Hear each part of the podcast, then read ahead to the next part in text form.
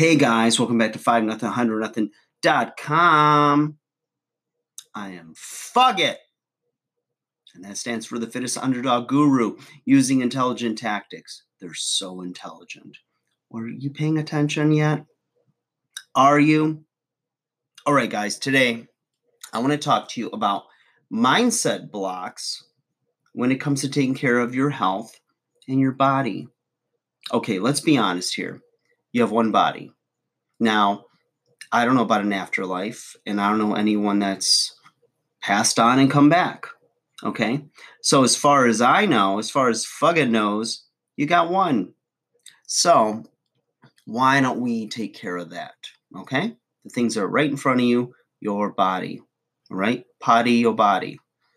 Now, what's interesting is if we're being honest, okay, we all have mindset blocks.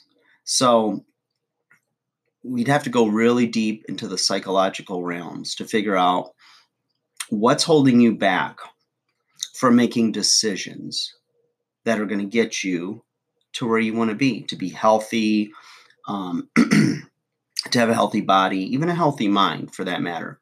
Now, if you go back to previous videos, I've talked about um, irrational thoughts versus the rational, you know. Um, or I want to basically say it here the emotion versus the logical side.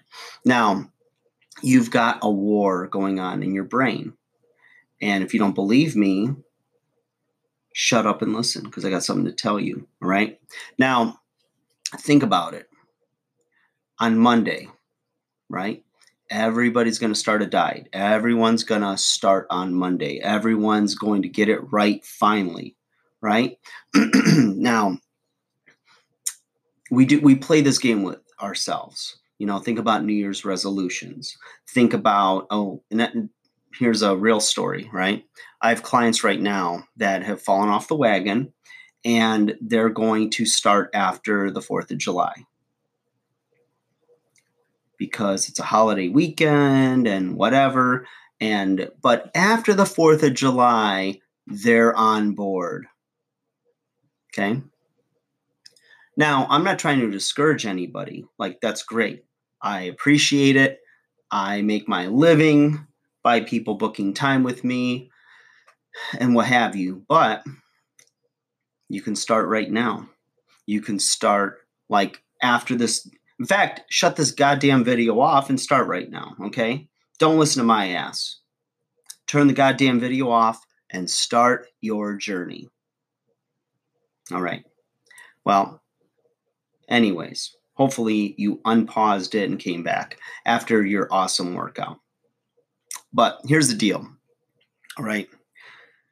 The mindset blocks that stop you are there's a plethora it's a big word for a little Italian guy. Um, there's many reasons and things that stop you. Now, it could go back to your childhood. It could go back, you know, to like those things where whether it was encouraged in the home to work out or whether it was over encouraged, because I've seen both. I came from a household where my dad was an athlete, a fairly well decorated athlete, and I think I got his DNA, and that's why I had success with athletics. Um, and then, you know, he kind of gave up and quit doing anything, um, just went to work and, and everything. But my mom, who was never athletic and just, you know, worked and did her thing, but really didn't enjoy exercise. And we're all different. You know, there's some people that enjoy it and do it, you know, because they either like the result, they like the stress relief, whatever it is. You know, they've bought into it. They've drank the fitness Kool Aid and they like to work out. And those people are very easy to train. Then there's people that it's almost like, you know, pulling teeth, where they come into the gym. Um, for instance, uh, I'll stereotype this. I've got guys that'll wear like gray, gross t shirts and like either black or gray, you know, shorts or sweatpants and they just come in and they look defeated by life you know i mean they're successful in their jobs you know they're doing well you know financially and what have you and they've got the kids and the picket fence and all this stuff but you know all of a sudden they go to the doctor and they get a bad report ah, your blood pressure is high, or you know, you're at risk for a heart attack, or you need to lose, you know, 20 pounds, and you know, all this other stuff. And they're like, I need to do something. I don't know what to do, but I know I need a trainer. So, you know, they suddenly now are ready to make some changes. So they commit to a fitness program, and you know, sometimes it, it sticks and they love it, and other times it doesn't and they find excuses or reasons or mind blocks to their success or to what they want or what they say they want. And the truth of the matter is, I, I look at it this way I just think that they're not necessarily um, the ones who, you know, fail, which it's not even the way I look at it, but I'll explain it. Allow me to break it down. Um, I just think they were not co- completely ready to change. They were not ready for a lifestyle change. You know, it was what they thought was a must, but it was a should at the time. And they, um, you know, they thought they were ready and they were like, you know, motivated and this and that. And they, you know, were ready to like do this. But when push came to shove, you know, they still had some mindset blocks to stop them from actually executing and fulfilling the things they said they wanted to do to get the results that they wanted to have. So I um when those kind of people um, or people in those situations, those predicaments, um, express that or just fall off the wagon, I never judge. I simply encourage, I remind them of the commitment they made to themselves. I'm like, do you remember why you wanted to do this, why you wanted to change. Like it could be life threatening. You know, it might be life and death or a heart attack waiting to happen or a stroke. Um, maybe it's family members. Um, for instance, last week I um, had an annual physical and I always get an EKG. When I share that with my friends, family, clients, what have you, they are like, Why are you getting EKGs at your age? And I've been getting them for, I don't know, almost 10 years now because my father died prematurely of a heart attack and his father as well. So there's a lot of history of heart disease in my family. So I want to be on top of that stuff. And so I'll get an EKG to make sure that I'm, you know, doing well. And so, side note, I also had my real age done, which anybody that knows anything about what real age means is just like um, where they just check your cellular health or the overall health of your body and about where you're capacity is in your you know your your body cells. I'm not explaining it well, but whatever. Um, now, my real age has always been like somewhere between 19 and 21, where I was a little pissed off. This last time it was 23. So at almost 46, my cellular age is half my age, and that's not good enough for me because it's creeping up, it's catching up to me. But, anyways, um, so I'm done bragging. Um, the thing is, is that with you know mindset blocks is there's many and it always depends on your upbringing. It depends on your experience in you know um, in school with scholastics and your you know academics and everything else and like the people you were surrounded by and the people who influenced you as well as your own self-talk. So there's a multitude of reasons why people can't do something. And that's where you see, you know, shows like Biggest Loser and whatnot, when the trainers will get up in their face. And it's easy to excuse it as like just TV drama. And where the trainer's like, what's in your mind? What are you thinking right now? And all this other stuff. And I did it too on the shows I was on, the MTV I used to be fat shows. And one, it was encouraged by the producers, but, and I thought it was cheesy as fuck when I did it, but I understand why it was done. And it, you know, from my perspective as a fitness professional, whatever, is usually something's going on in the head. You know, humans, like you guys don't give yourself enough credit. You are strong. You can do anything you want to do if you put your mind to it. I know you've heard that before, but let me add a little bit of layers or context to that. If you decide you want to do something, okay, you're going to do it. So that's why I tell people, like when it comes to the relationship side of um, this, you know, YouTube channel and audio podcast, that if somebody's not that into you or whatever, I mean, if they are into you, they're going to show it. They're going to do the work. They're going to seek your attention, your approval, your love, your attention.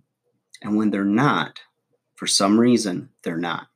Now, you, okay, have a pecking order of priorities and things that you like to do or want to do or want to achieve. Now, if you know that you want to look good naked, you want to, you know, lose 20 pounds, you want to do this or that. Yeah, that's a real desire that you have. But there is an overriding desire of things that are kind of your roadblocks or the little snags. And that is, you know what? Eating fast food or having a piece of cheesecake or not going out to exercise or whatever is more important to you.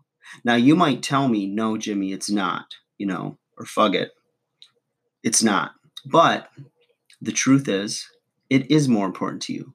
Now, long term, it's not as important to you, perhaps, but short term, it is. And the pleasure that you get out of giving in and giving up means more to you than pushing through and saying no and basically living without you know um, especially in north america we don't like to be told no. We like everything when we want it how we want it okay?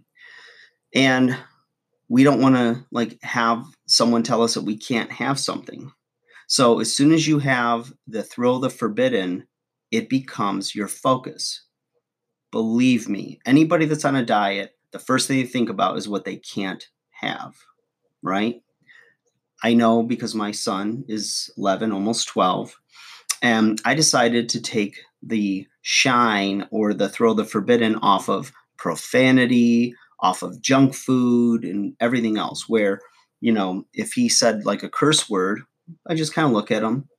Where'd you learn that? Yeah, I know it's a bad word. Yeah, you shouldn't say that, but I know there's a time and a place for it. So basically, with except um, instead of overreacting and going, "Oh, you can't do that, you can't say that," then all of a sudden he's going to want to do that because it's like, "Why can't I do that?"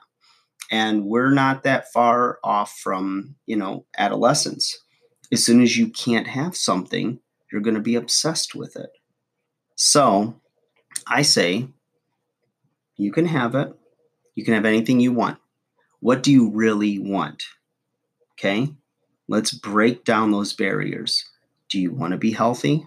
Because nothing tastes as good as being in great shape feels and you can have short-term pleasure with long term regret, or you can have short term self control with long term success and achieving your goals. And once you experience that success and you look the way you want and you feel the way you want, there's nothing, nothing that your little bad habits and things that held you back from being happy are going to replace. So, like, share, subscribe think you guys are awesome. Take care, enjoy your day, and rethink everything. Let's remove those barriers to, to your success. Okay? Especially my undersized underdogs. You got this. Don't give up. I'm here. And send me questions, comments, what have you. I'm here. Let's do this thing. Give you a shout out if you want it. Plug for your channel, plug for your videos, plug for your business, a plug for your drain, whatever. All right five nothing, hundred nothing.com. Let's blow this bitch up. Take care, you guys. Talk to you soon.